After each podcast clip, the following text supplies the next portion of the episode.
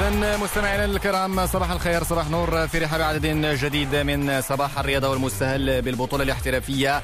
المغربية لكرة القدم لحساب الجولة السادسة والعشرين والحديث عن مباراة يوم أمس بين حسنية قدير والفتح الرباطية. برز الإصرار بملعب أدرار إذن واقتنص حسنية قدير ثلاث نقاط تزن ذهبا في مسار الخروج من المناطق المكهربة.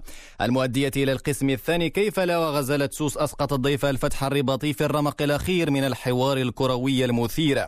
وفي الوقت الذي ظن في الجميع أن المباراة ستنتهي بلا غالب ولا مغلوب بهدف كل شبكة سيأتي الفرج في آخر الأنفاس من المباراة بهدف لم يتوقعه حتى مدونه يوسف الفحلي. وبهذا الانتصار صعد حسنية أكادير المركز العاشر برصيد 31 نقطة بينما ظل الفتح خامسا بأربعين نقطة. نواصل في رحاب البطولة الاحترافية. تجرى اليوم أربع مباريات هامة. المتصدر الرجاء البيضاوي بعد التعادل الأخير في الديربي يستقبل سريع وتضم العين على مواصلة الصدارة بتفادي الخسارة. ولو أنه سيفتقد لخدمات عبد الرحيم شكير للإصابة وهي المباراة التي تنطلق في تمام الساعة السابعة والربع مساء. أما المطارد المباشر الوداد البيضاوي فيلعب خارج الدار أمام المغرب التطواني في أول ظهور للمدرب الجديد للحمامة البيضاء زوران مانولوفيتش. الوداد يتغير تحقيق الانتصار لمواصلة الضغط على الرجاء. عن هذه المواجهة نستمع للاعب يحيى جبران.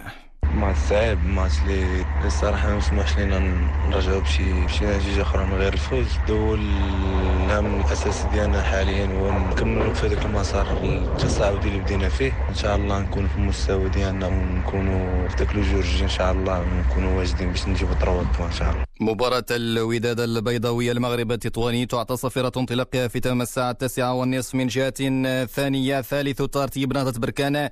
لا يريد إهدار فرصة البقاء في دائرة المتنافسين على اللقب حين يحل ضيفا على رجاء بني ملال متذيل الترتيب في تمام الساعة السابعة والربع. هذا ويعود نادي مولودية وجدة للظهور في الدوري المغربي بعد غياب لأزيد من شهر كامل. حيث يحل ضيفا ثقيلا على نادي نهضة الزمام. أحد الفرق التي تواجه خطر الهبوط لدوري الدرجة الثانية. مولودية وجدة نهضة الزمام في تمام الساعة الخامسة مساء. مغربيا دائما هذه المرة في تونس. يترقب عشاق الكرة التونسية اليوم مواجهة مثيرة في الدور النهائي من كأس تونس التي تحمل اسم الحبيب بورقيبة بين الترجي الرياضي والاتحاد المنستيري وهي المواجهة التي تنطلق بداية من الساعة السادسة مساء.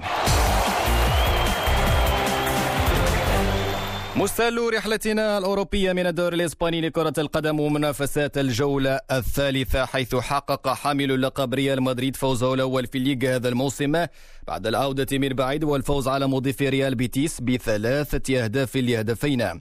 فبعد التعادل بهدفين في كل شبكة جاء الفرج المدريديين من أقدام القائد سيرجيو راموس في الدقيقة الثانية والثمانين من ركلة جزاء ورفع الريال رصيده بهذه النتيجة إلى أربع نقاط في الصف الخامس. في باقي أبرز نتائج الأمس ريال سوسيداد تفوق على إلتشي بثلاثية نظيفة فالنسيا تعادل بهدف لمثله أمام ويسكا. من جهة ثانية ترقب عشاق الليغا مساء اليوم الظهور الأول لبرشلونة ضد فيار بعد الغياب عن الجولات الماضية وذلك بقيادة كومان وبرحيل فيدال وسواريز عن النادي. وأكد في ظل الصراع المتواصل بين ميسي وإدارة بارتوميو فبأي وجه يا ترى سيظهر البارسا اليوم في تمام الساعة الثامنة. مساء.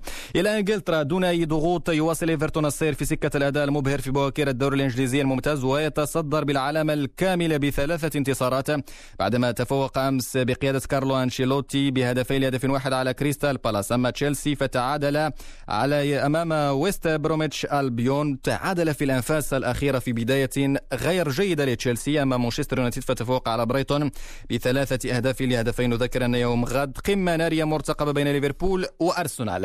إلى الدوري الإيطالي اللحظة حيث أفلح الدولي المغربي أشرف حكيمي الظهير الايمن لانتر ميلان من إعادة الروح لنيراتزوري خلال مباراة أمام فيورنتينا التي انتهت بفوز الإنتر بنتيجة أربعة أهداف لثلاثة بعدما كان متاخرا بثلاثة أهداف لهدفين وذلك ضد سفيان مرابط الذي لعب في صفوف فيورنتينا. نختم بعوالم الكرة الصفراء بعد طول انتظار. تنطلق اليوم في العاصمة الفرنسية باريس المنافسات الرسمية لبطولة رولون جاروس إحدى البطولات الأربعة الكبرى وسط منافسة شرسة بين أبرز نجوم التنس العالميين يتقدم نوفاك جوكوفيتش ونادال الذي يبحث عن اللقب الثالث عشر في حين يغيب السويسري روجر فيدرير عن هذا الحدث بسبب عدم جاهزيته للإصابة التي خضع لها في بداية هذا الموسم.